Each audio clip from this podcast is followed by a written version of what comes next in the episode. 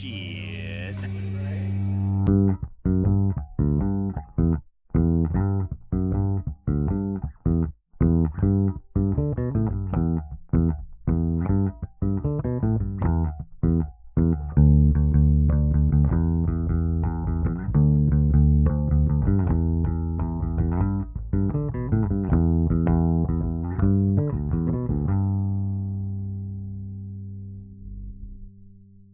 Hi, everyone, and welcome back to the Dirty Talk podcast. I'm Rain.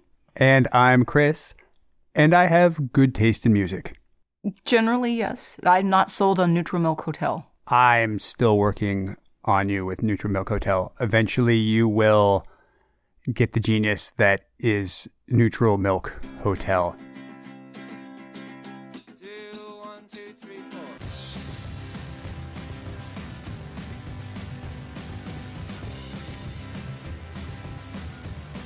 You've been saying that for a few years now. I've also been telling you to check out some other bands over the last few years that we've been hanging out, and you have really enjoyed them. This is true? I've introduced you to bands like Slayer,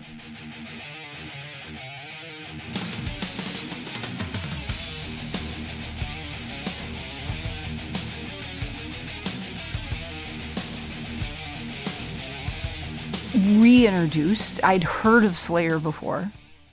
you had never been to a Slayer concert, but mm. since you have been hanging out with me, you have been to three Slayer concerts.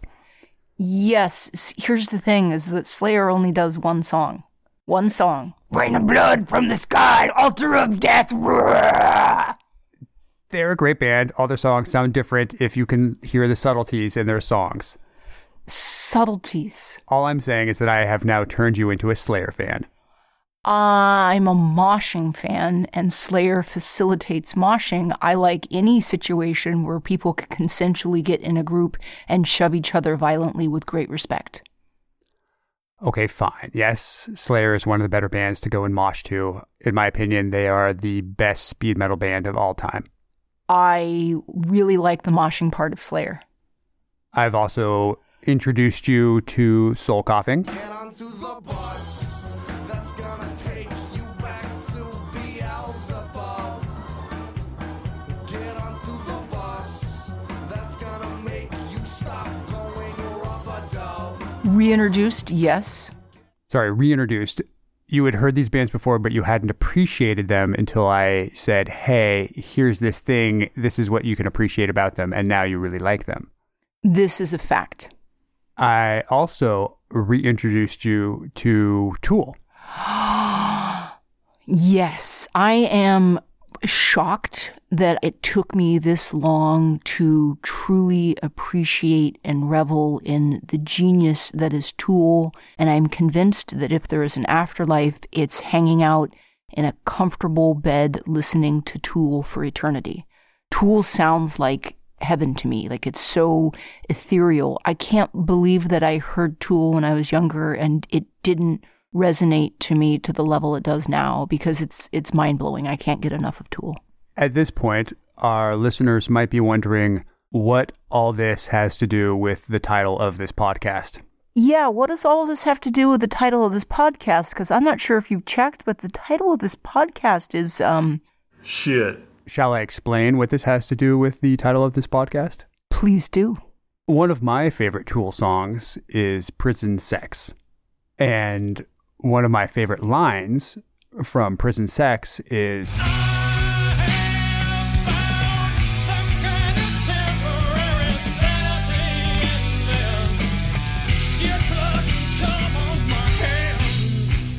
When I'm looking for temporary sanity, I always want to make sure that my hands are coated in fecal matter, blood, and ejaculate. Yes. a little while ago, we decided that in honor of your newfound love of Tool, we would do a three part series. The first episode focusing on shit, the second episode focusing on blood, and the third episode focusing on cum. And when you think about it, these three substances have really shaped the course of human history and us as a species. It's true that these three substances have transcended all cultures and times. if you would like to have your voice included on one of the upcoming podcasts of this series, please give us a call and leave a message with blood or Come. At our call in line. And what is that call in line, Miss DeGrey? The call in line is 614 733 4739. Or 614 R DeGrey. That's DeGrey with an E, not an A. That is 614 R D E G R E Y. Ready to get started with episode number One. shit, shit, shit, shit, shit. And here we go.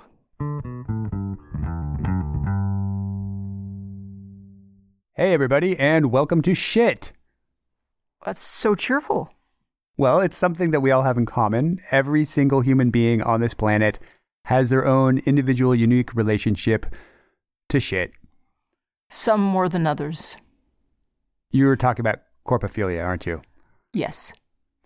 We are not going to be talking about that during this podcast. Well, shit. Not anymore. We've. It's brought up the once, and that's it. One and done. Okay. And I'm sure people are wondering why wouldn't we be talking about that? Because there's such a wide range of other things having to do with shit that are much more interesting and intriguing than coprophilia. Not to coprophiliacs. I'm sure that they find nothing more interesting and intriguing than shit. Right. But this is the one and only time, One and only. and the last two times that it was brought up, that we're talking about that during this podcast. We're now moving forward. you might be asking yourself now, why would I listen to an entire podcast focused on nothing but shit? Yeah, why would I? That is an excellent question. Because we have some really, really interesting, entertaining, funny, bizarre information about shit for you. That is true. We do. And if you're a little bit squeamish, you might want to turn this off now. You can go and listen to one of our other podcasts. But if you're a little bit squeamish, maybe you actually shouldn't Be listening, listening to. to our podcast at all. We don't design podcasts for the squeamish. No. I don't know any other podcast you can go and listen to if you're that squeamish that you can't listen to the next roughly 45 minutes to an hour about nothing but shit. This is just fair warning, probably something you should be listening to with headphones. Like, you don't want to be listening to this out loud in a car unless you hang out with very open minded folks. Oh, shit. Or there's no one else in the car with you. Okay, that's all the trigger warnings, right? I believe so. If you're uncomfortable with poop, walk This is away. not the podcast for you. Our first thing we looked into was trying to explore some of the history around poop. History around poop, do I have one for you? Tell me what you got. The Lewis and Clark Poop Trail. Say what? I know, right? The Lewis and Clark Poop Trail. As it turns out, Meriwether Lewis was only 35 when he died under rather mysterious circumstances. To this day, the debate of murder or suicide, compounded by depression and alcohol, and an illness of either malaria or syphilis, rages on. Whether or not Lewis had syphilis is probably a mystery that's never going to be solved. But Where there- would he have gotten this syphilis? On the trail? No, no, no. Before he was 35 when he died. So we had syphilis before, Before he set he off went- to yes. find the Yes. Northwest Passage. Yeah, and the reason that we are theorizing this, I'm just about to get to. Ta da! I am in suspense. There are a lot of signs that point out that he may have acquired syphilis at a fairly early age, probably from a lady of ill repute. And when he died under these very mysterious circumstances, one of the theories is that he had had syphilis so long that it progressed so much in his brain that his brain had become kind of addled and like split pea soup, which happens in the later stages of syphilis. I understand.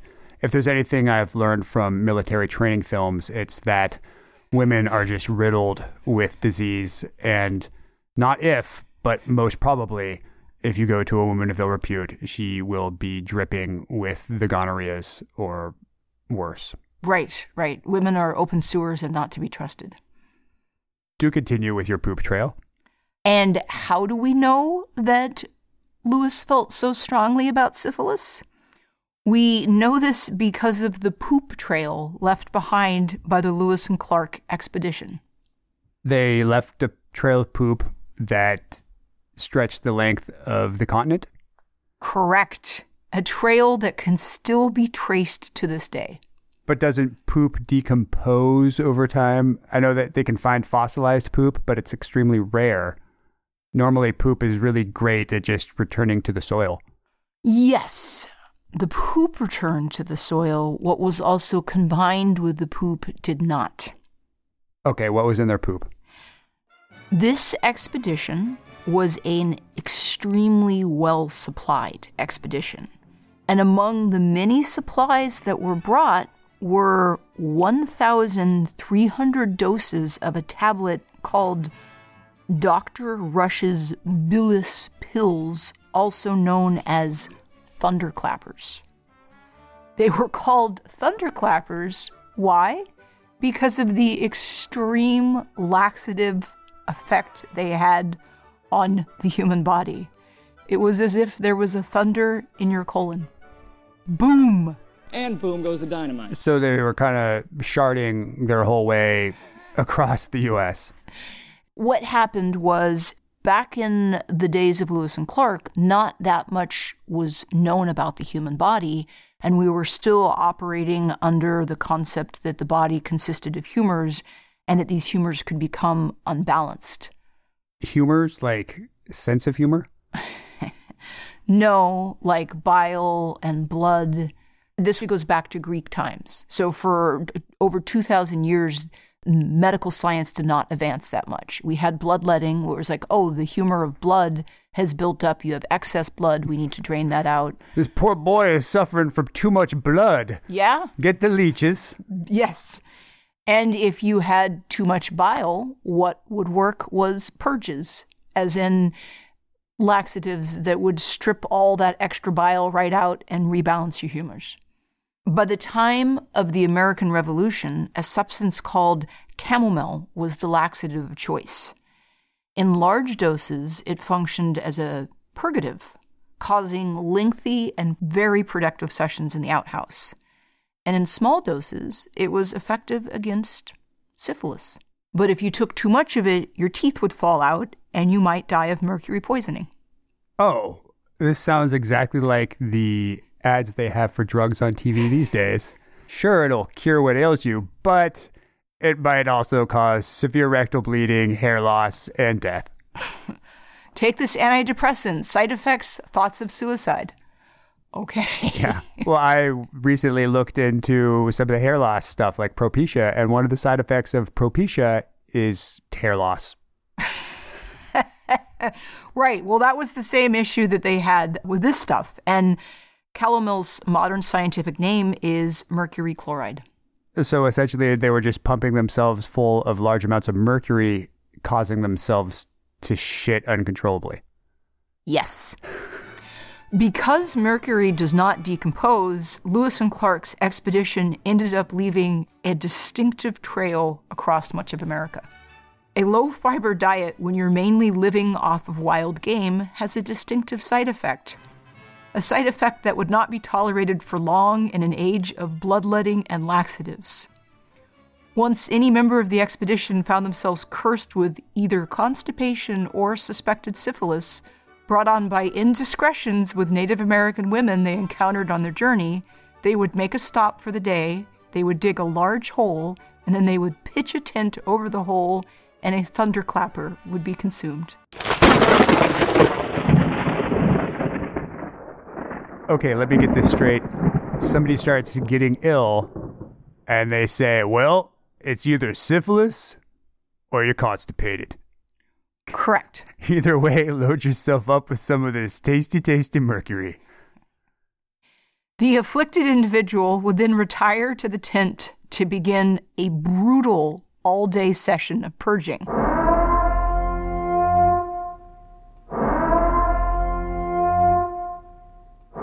While it's hard to say exactly what you would feel like after willingly poisoning yourself with mercury while out in the wilderness, A side effect that probably saved lives was that the laxative was so extreme, the mercury did not stay in the body for long.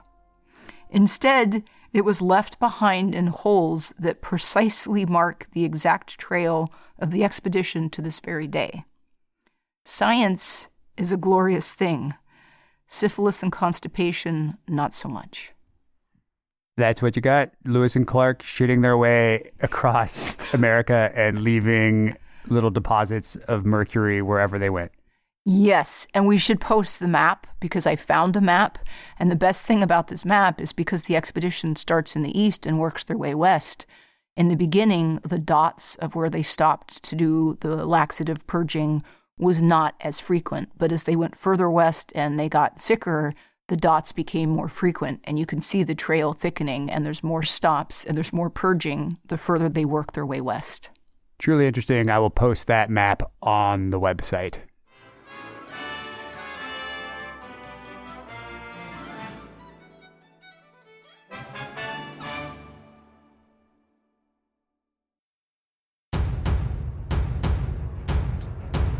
Previously on Dirty Talk After, Hours. hours. Yeah, you ready for this final volley? I'm ready. All right, let's, do it. All right, hunker down. Oh shit! It looks like they're regrouping. What are they doing over there? Oh crap! Incoming! Ah!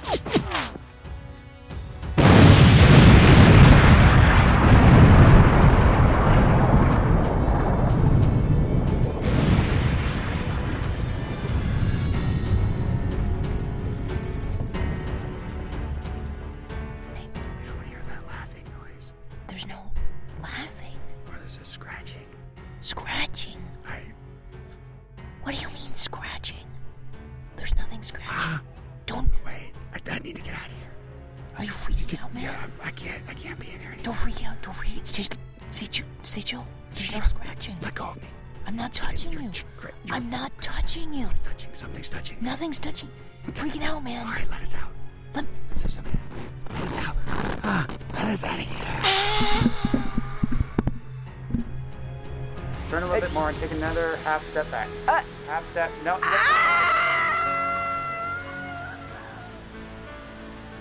Say hi to Moriarty for me.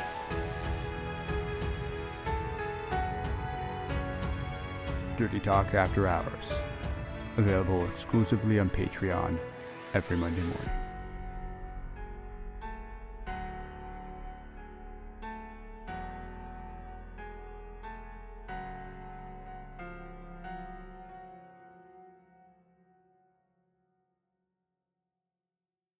If you do want to get access to the Dirty Talk After Hours podcast, you can get it in one of two ways.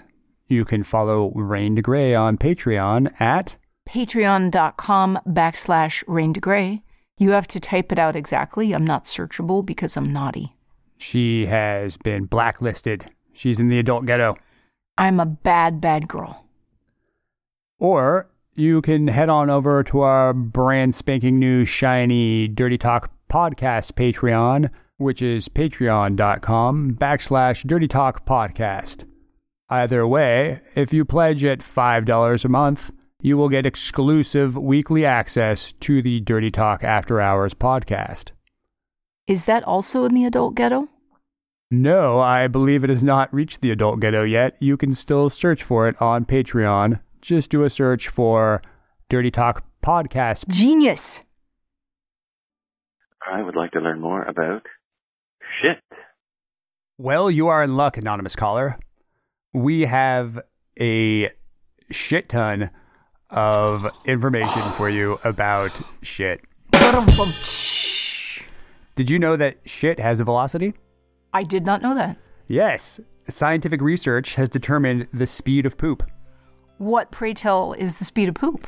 For humans, we defecate at an average rate of about 0.8 inches, which is 2 centimeters for our European friends and the rest of the world that's on the metric system. The reasonable system. We defecate at about 0.8 inches per second. But poop comes in different consistencies, and I would feel that there would be some greatly varying speeds to how fecal matter exits your body. This is the average Okay. speed. Right? And they so they did a lot of measuring. There were a lot of scientists and lab I guess they had somebody copping a squat and with they had a ruler clipboards and the ruler. very stringent, intense scientific investigation to find out that we shit at a average rate of 0.8 inches per second. If you do the math, that comes to roughly 0.05 miles per hour. And you did do the math. I did the math on that one. This is a very well researched podcast. My thought is that any superhero boasting about being faster than a speeding turd would fail to garner my admiration whatsoever. Okay. You could slow mosey faster than a speeding turd. That's a good thing, I think.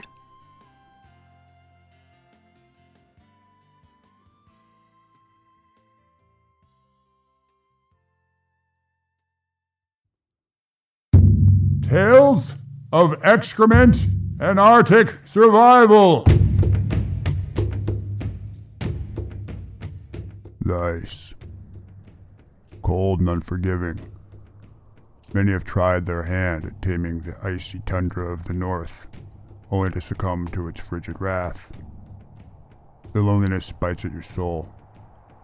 Glacial winds erode your strength, and the ever present frosty specter of hypothermia lurks, tempting you into endless hibernation.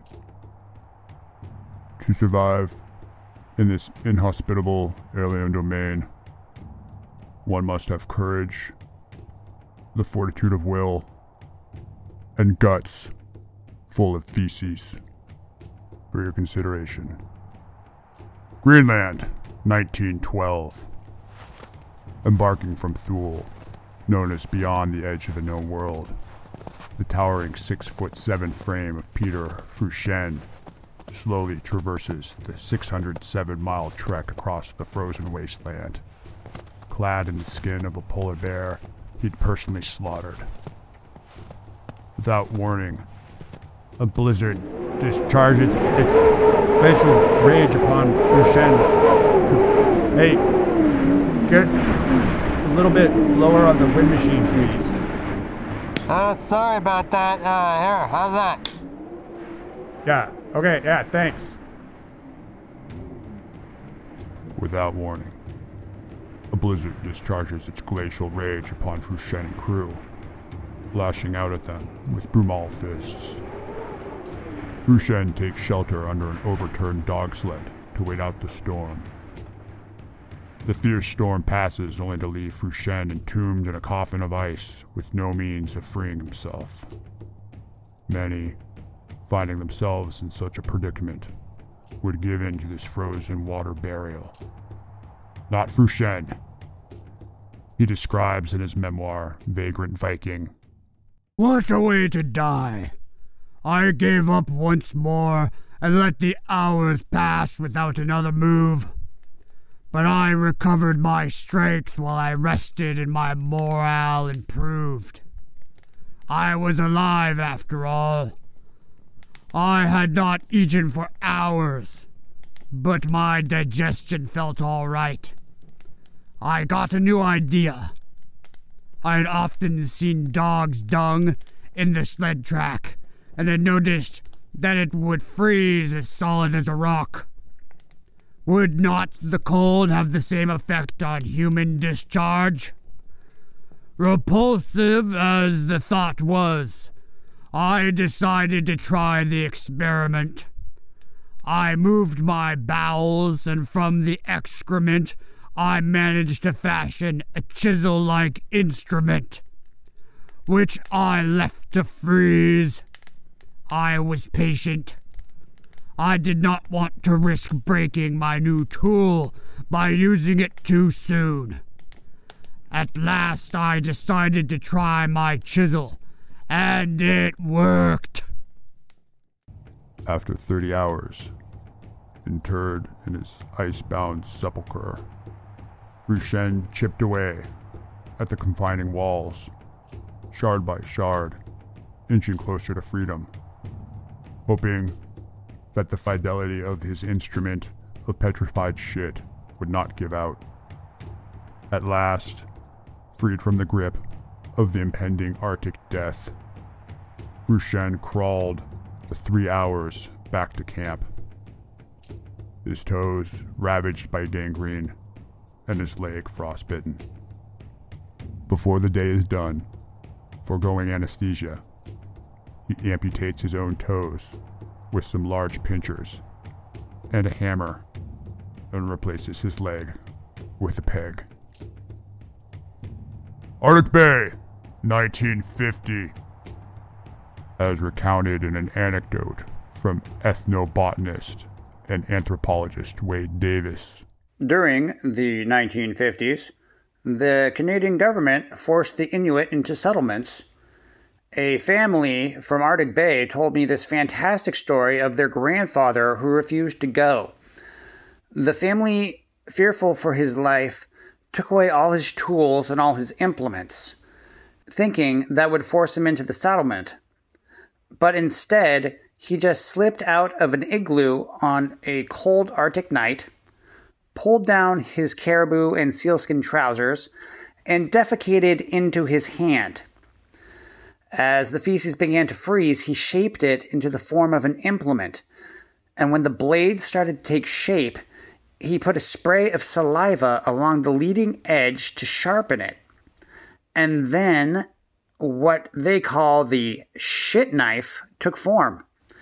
He used it to butcher a dog, skinned the dog with it, improvised a sled with the dog's rib cage, and then using the skin, he harnessed up an adjacent living dog.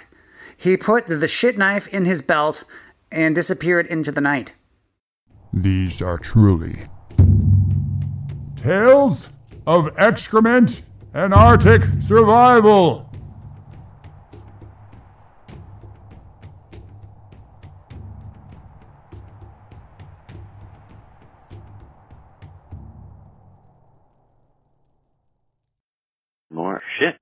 Do you know how much we poop? A lot? That's an understatement. A lot, a lot? Well, for the average person, it's about 14 to 17 ounces, that's 400 grams, per day. Which doesn't sound like a whole lot, right? 400 grams can be really expensive. I mean, a lot. I mean, yes. On what the substance is. Right, right, right. Over time, that small mound will add up. To what? By the time you are 21 and ready to go down some shots at a bar legally for your first time, for those of you that wait till you're 21, Legally, everyone because it's the law in the US, the law. you have produced 6,552 pounds. That is three and a half tons of poop. A lot of poop. That is a lot. But for the entirety of humankind, every day, humans alone, this isn't including any other animals on Earth, just the humans, produce 1.75 billion pounds of shit every day. That is 875,000 tons of crap per day. Holy shit. Holy shit, indeed. That's a lot of crap. I know that large numbers tend to be hard to grasp for most people, so I'm going to put that into perspective for you. The Empire State Building weighs 365,000 tons. So humans are producing almost two and a half Empire State Buildings of shit every day.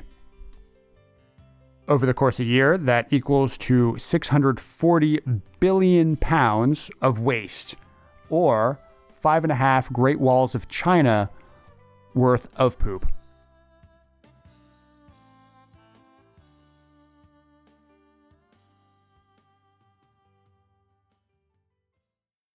I would like to introduce a theory that I have found fascinating since the day I first heard of it.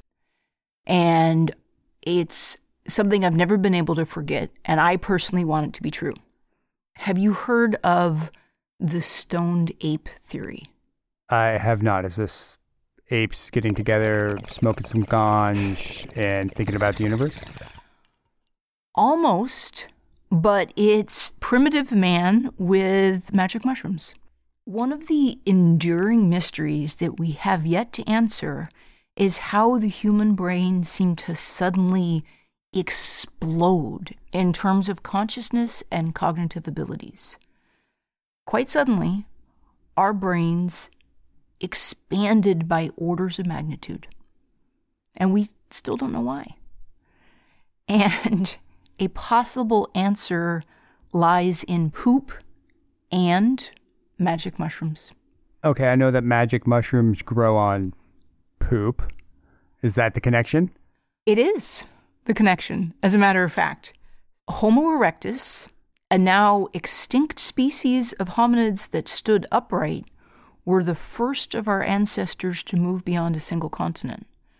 Roughly two million years ago, some of these hominids who eventually evolved into Homo sapiens began to expand their range beyond Africa, moving into Asia and Europe. Along the way, they tracked their food source, which was animals. In tracking these animals, they encountered the dung these animals left behind, and on that dung, they found mushrooms.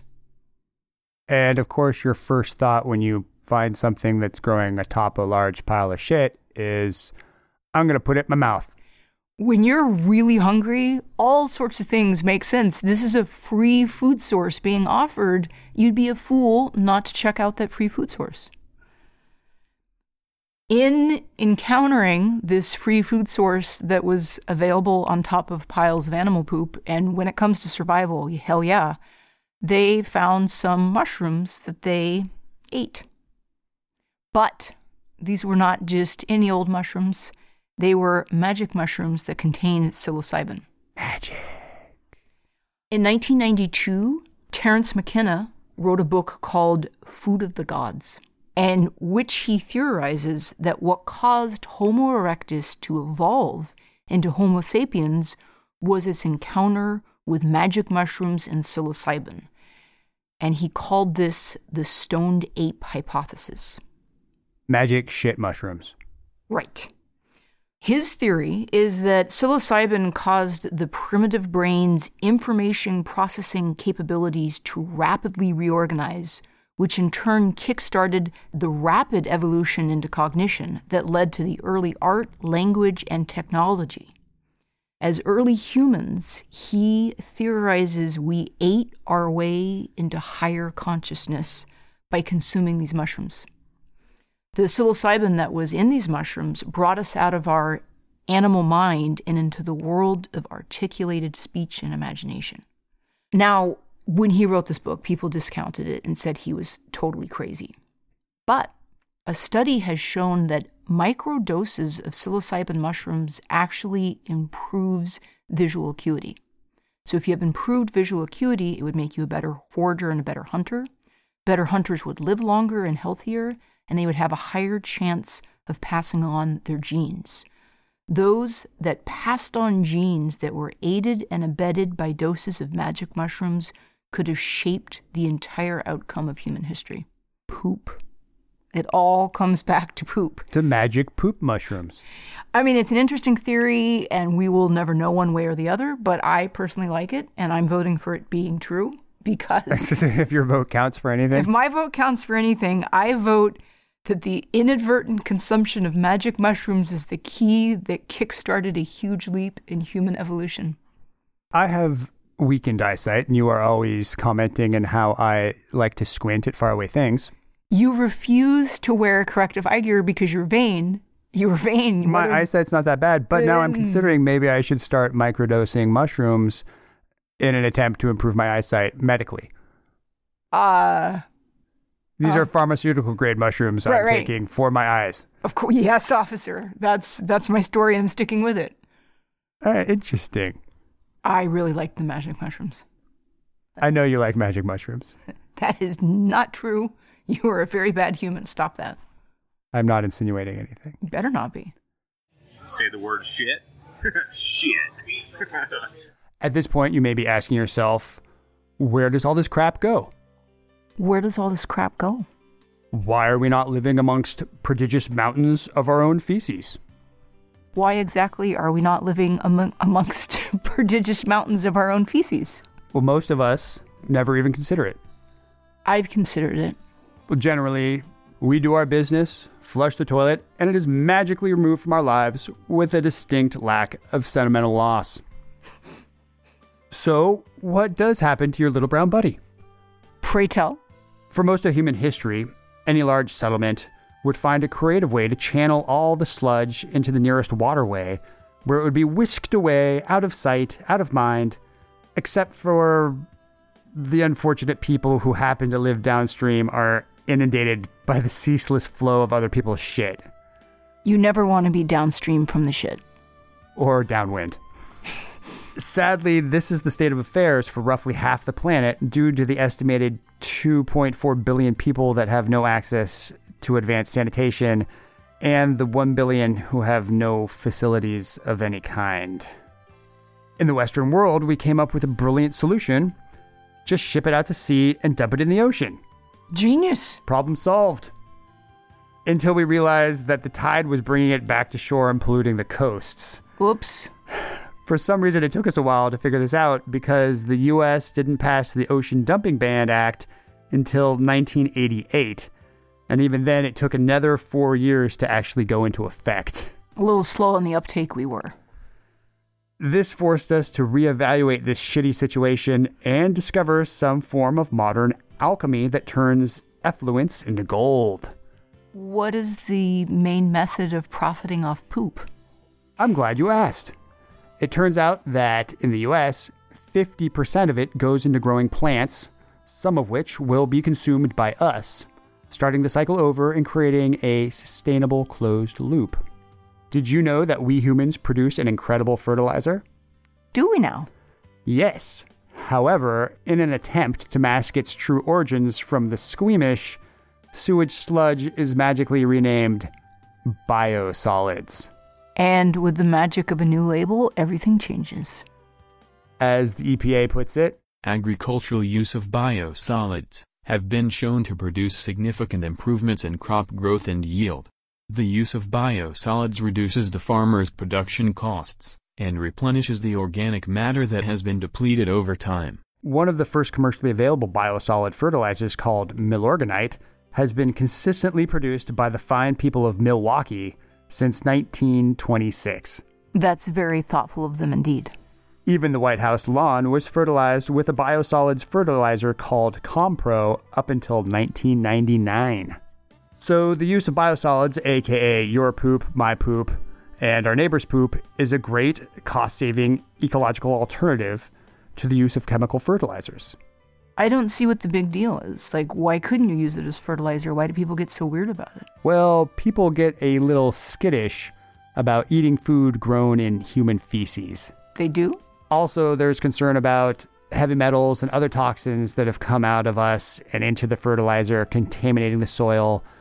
And biosolid fertilizers can't be used for certified organic farming. Okay, you're right. If I think about it, there is a lot of toxins and medications and stuff that we're passing through our system. But my thoughts on it are is that that's kind of a symptom of where we are as people because if it's coming out of us, it's coming into us from somewhere and it's toxic environmental pollution to begin with. Like how birth control in Australia is causing fish to stop reproducing? Uh, yeah, exactly like that.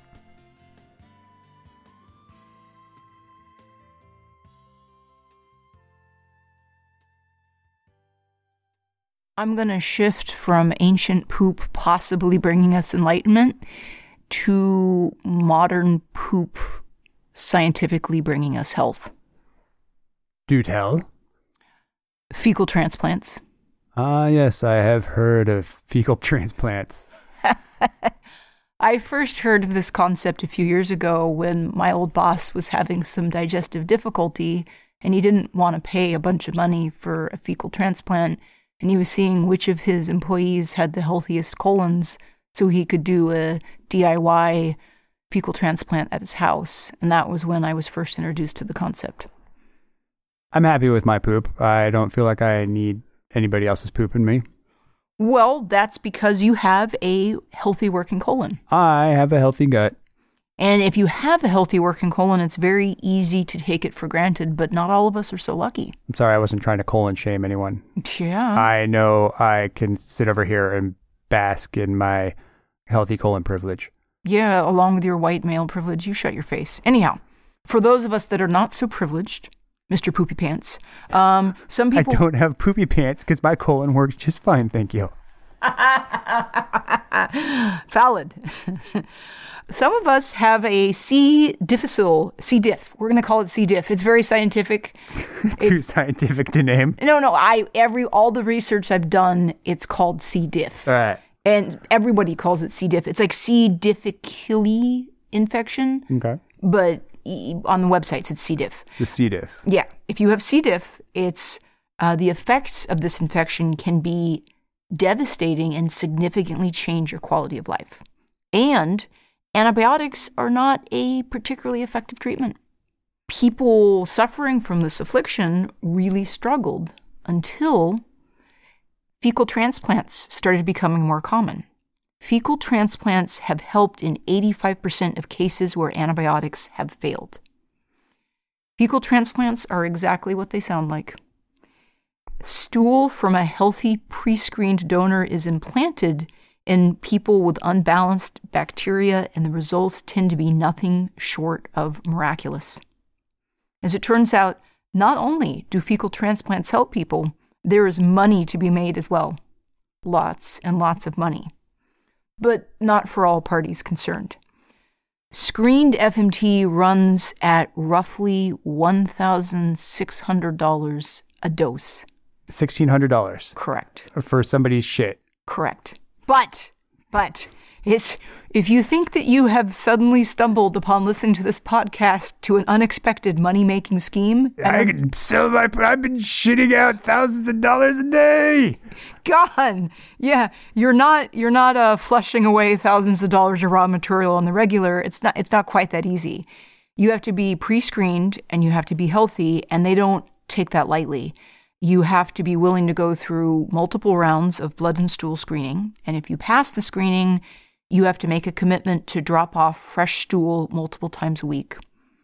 For this, you are paid forty dollars a sample. Oh wait, so I'm paid forty bucks, but the company is turning around and it's selling it for sixteen hundred. It's called capitalism, my friend. That is one hell of a fucking markup. With many medical things, there is a significant markup, yes. All right, all right, work with me here. Work with me here. Somebody had this idea. First of all, you have to have the idea. I'm going to take somebody else's poop and put it in another person in an attempt to cure them. Right. Right. And then be like, hey, I got this brilliant, genius business plan. We'll pay people 40 bucks to mm-hmm. shit in a cup. We then take it, then go and find people that are sick, and we're going to sell it to them for $1,600. I think maybe this was an idea that the stoned ape came up with because you have to be kind of high sitting around. I can imagine some guys in the room just smoking a little and be like, hey guys, guys, get this. We're going to take people's shit, pay them some money, and then convince other people that it's valuable and we're going to sell it to them for like shit tons of money. The money is always with the middleman. True. hmm As generous as it might sound for something that you're otherwise just throwing it away, $40 doesn't cover much when you have to factor in creating the sample because you got to buy food and you have to transport it for the lab and you got to pay set time out of your day and gas and possibly parking. Gas is like hella expensive these days. Yeah. I would say it qualifies more as a labor of love as opposed to becoming the unexpectedly wealthy emperor feces. But if you've known anyone who has suffered the agony of gut distress, causing a little less pain and a little more happiness in the world, one poop at a time, is a just and noble cause. Why are you looking at me like that? just and noble. It's very heroic. I mean, the, the markup is a lot, but you know, the testing costs and, you know, One, yeah, of course, all that poop testing that goes into it. and you got to pay someone to handle the poop, right? That's probably you have to compensate them. Oh, I'm sure that they're not making any profit off of it at all. They're making a shit ton of profit. Yeah, ton. shit ton. Yes. Shit ton.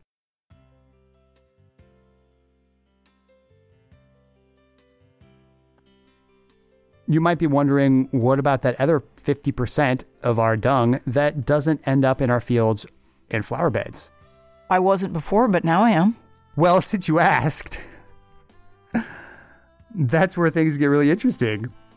More and more, we're looking at our own excrement as a significant source of green power. Waste not, want not.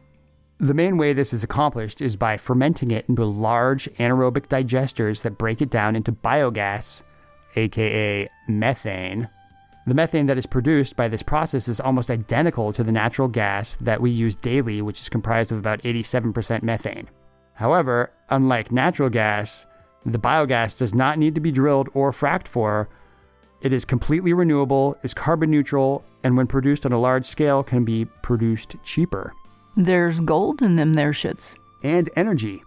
Based on my calculations, your morning squat can provide enough biogas to light a 60 watt incandescent light bulb for almost two and a half hours. Biogas also has the potential to be big business. A UN report estimates that globally, human waste converted to fuel could have a value of about $9.5 billion. The amount of waste produced by just the 1 billion people with no sanitation facilities that we mentioned earlier could be worth up to 376 million in methane production alone. And that's enough energy to power 10 to 18 million households. We are literally flushing billions of dollars down the drain. Some companies are already cashing in on this BM bonanza. In the UK, a company called Geneco has started running a commuter bus service between Bath and Bristol Airport, which runs on human waste. The bus can travel about 186 miles on the yearly waste of five people. Also, since the waste is collected locally, some of the riders are being conveyed on energy that they themselves contributed to. The other main way to get power from our poop is to burn it. Some enterprising young men in the capital of Ghana are diverting truckloads of sewage that would normally be dumped into the ocean. At their makeshift processing plant, they separate the solids from the water, then dry them and burn them to create charcoal, which they then hand press into bricks and sell to the local population as cooking fuel. This charcoal has the added benefits of being completely renewable as well as helping fight Ghana's deforestation problem. There are also other concerns pursuing the same business model in Uganda and Kenya. This charcoal isn't just passable, it's exceptional. The stuff burns longer than firewood or traditional charcoal, is cheaper to both produce and purchase, creates less smoke, and has no smell. Using human waste as cooking fuel does have biblical precedent. You've heard of the uh, Ezekiel 4 9 bread? Yes, I have. They like to quote Ezekiel 4 9. Take for yourself also wheat, barley, beans, lentils, millet, and spelt, and put them in one vessel. Make bread of it. They do like to quote that, yes. But they conveniently leave out Ezekiel 4:12. You shall eat it as barley cakes, and you shall bake it in their sight with dung that comes out of man. they do drop that part off. Yes, it's true. Hey everyone, this is Rain DeGrey. If you want to keep tabs on me and check out all the cool stuff I'm doing, you can head on over to my website, raindegrey.com. And while you're there, sign up for my newsletter so that you and I can stay in touch. And if you are on Twitter, check me out at either Rain DeGrey or the Dirty Talk Cast. Dirty Talk Podcast has a new Twitter. Just search Twitter for Dirty Talk Podcast or add us at Dirty Talk Cast. Woot! As much as I love the Dirty Talk podcast, I also happen to really, really like true crime podcasts. I admit it, I have a weakness. I listen to them all the time. Do you have any true crime for me? For as long as human beings have been on this planet, they've been doing two things creating fecal matter and committing murder. Unfortunately, when the two collide in the twisted mind of a killer, it can have disastrous results. Join us for our in depth look at when crap can kill. April 1996, Coral Springs, Florida. Kathy Bush seemed like a dedicated, caring mother to her daughter Jennifer. Jennifer's plight had been making national headlines due to her ongoing illnesses that caused her to have an astounding 200 hospitalizations and 40 surgical operations by the time she was eight years old. She had even been used as a poster child for the Clinton administration's efforts to overhaul health care, even sitting beside Hillary Clinton at an event and testifying at congressional hearings on health care costs. But could the source of Jennifer's ailments have been the very mother that professed so much love and self sacrifice for her debilitated daughter? That was what prosecutors asserted when they arrested Mrs. Bush for aggravated child abuse and fraudulently bilking the healthcare system for over $3 million. Authorities claimed that Kathy Bush suffered from Munchausen syndrome by proxy, a rare form of child abuse in which an adult makes a child ill to get attention. They accused Mrs. Bush of injecting fecal bacteria into a tube that had been surgically implanted into her daughter's stomach with the intent of keeping her daughter infirmed and her in the limelight. Jennifer was placed in state care, and her mother was sentenced to five years behind bars for her crime. July 2016, New Castle County, Delaware. As a pediatric nurse, Stephanie McMullen was dedicated to the care and health of children. Unfortunately, the same could not be said when it came to the well being of her own toddler son. Doctors at the hospital where McMullen worked became concerned and alerted authorities because her 22 month old son had been hospitalized six times since he was four months old with serious, potentially life threatening illnesses. Again, was the mother to blame for her sickly child? McMullen was accused of having Munchausen syndrome by proxy and injecting feces into her son to make him ill. During one examination, doctors found E. coli in the boy's bloodstream, which could have eventually led to the death of the child. The doctors insisted that the only way it could have entered the bloodstream was through injection, not consumption. A search of McMullen's hospital locker revealed that, against hospital policy, she had needles, a syringe holder, and an intravenous line tap stored there. Detectives also seized a computer in the McMullens' home which indicated that she had been researching child poisoning on the internet. During a forensic analysis of the laptop, detectives say they discovered that McMullen, under the username of Stephanie, conducted a search for bacteria E. coli incubation on January 29th. Two days later, her son was admitted to the hospital with fever and diarrhea. Thankfully, McMullen's son was not a victim of when crap can kill. January 2014, Sun Lakes, Arizona. Phil Vogel was convalescing in his hospital bed following heart surgery. Luckily, he had his 65 year old wife and former nurse Rosemary by his side. Or was it lucky? When the alarm connected to Mr. Vogel's IV monitor sounded, hospital staff entered the recovery room and found Mrs. Vogel manipulating her husband's IV. Mrs. Vogel was allegedly trying to drain the fluid from the line into a wastebasket, but a nurse intervened. Upon further examination, a brown substance was found in the IV line which was immediately removed from her husband's arm. A test revealed the fluid contained fecal matter. Rosemary Vogel was arrested for attempted first degree murder and vulnerable adult abuse.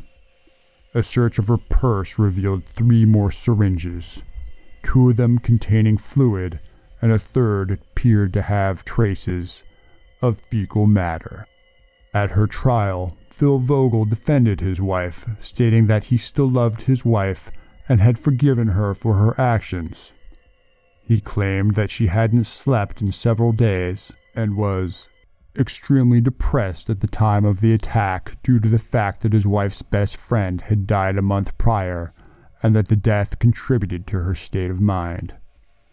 As for Mrs. Vogel, she conveniently claimed to have no recollection of the incident or the events leading up to it. January 2015, Cincinnati, Ohio. For Candida Flutie, caring for her nine year old son was a full time job. Her son Elijah struggled with an ongoing battle against Hirschsprung disease, a rare congenital blockage of his large intestine.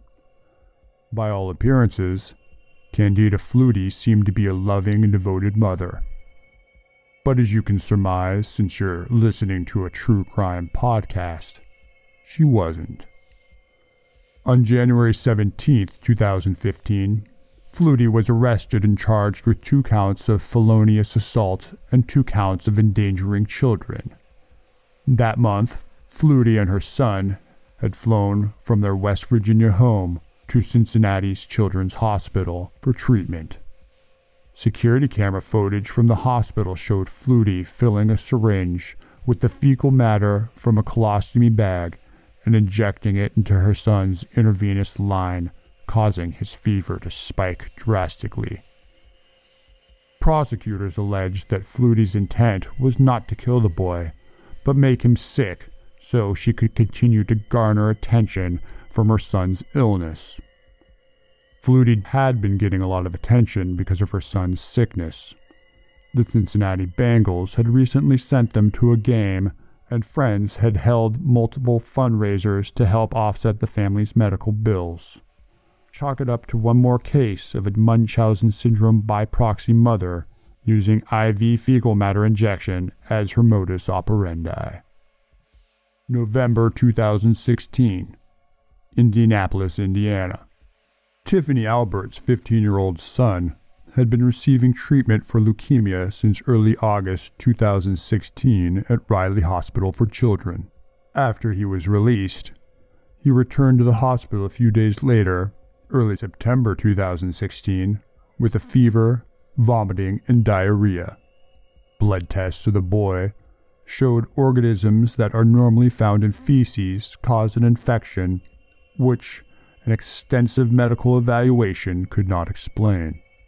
Suspecting someone may be contaminating the patient's IV lines, hospital staff began monitoring the teenager's room with video surveillance. What they discovered may shock you. They observed his own mother injecting a substance into his central line. Under questioning, Alberts at first stated that she was only injecting water to flush the line because the medicine that was given to him burned. She later admitted to injecting her son's own fecal matter, which she had kept in a gift bag on the bathroom sink of his room since November 13th. She claimed her actions were meant to get her son moved from the ICU to another Riley unit, where she believed the treatment was better. Alberts was charged with six counts of aggravated battery and one count of neglect of a dependent, resulting in serious bodily injury. The doctors said that her son was lucky because he could have died from any of the episodes of septic shock and may well die from his leukemia due to the prolonged delay in therapy. Why are so many people using fecal IV injection as a weapon? You would have to slip into the mind of a maniac to find the answer, which would only lead you down a path of insanity to your own slow, painful demise.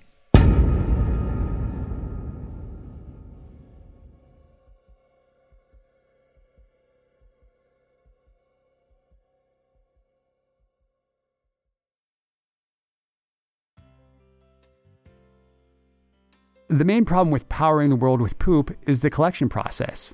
How do we get that brown gold from the half of the world population that doesn't have access to adequate sanitation systems? Enter the Bill and Melinda Gates Foundation's Reinvent the Toilet Challenge. The challenge offers grant money for developing the toilet of the future. One of the round two winners comes from a team of scientists at Cranfield University in England. They received a $810,000 grant to develop the nanomembrane toilet. Although it is still in development and there is currently no working model of it, it has great promise. This toilet works without the need for water or electricity, which makes it perfect for the developing world. The whole mechanism is controlled by the opening and closing of the lid, which operates the waterless flush sealing rotating drum. Once all the materials are inside, the solid waste settles to the bottom of the holding tank, where it is moved by an Archimedes screw, which is also driven by the opening and closing of the lid, to a chamber in the back of the toilet, where it will be burned as fuel for the heat exchanger. The liquid is moved along through a series of nanomembranes, which remove the toxins. It is then heated by the poop powered heat exchanger, turned into vapor, which then condenses into water that is stored in a holding tank beneath the toilet's front step. This water can then be used for watering plants or household cleaning. There are so many great new technologies emerging around the problem of dealing with humankind's ongoing shit parade. I'm excited to see what the future of feces will bring.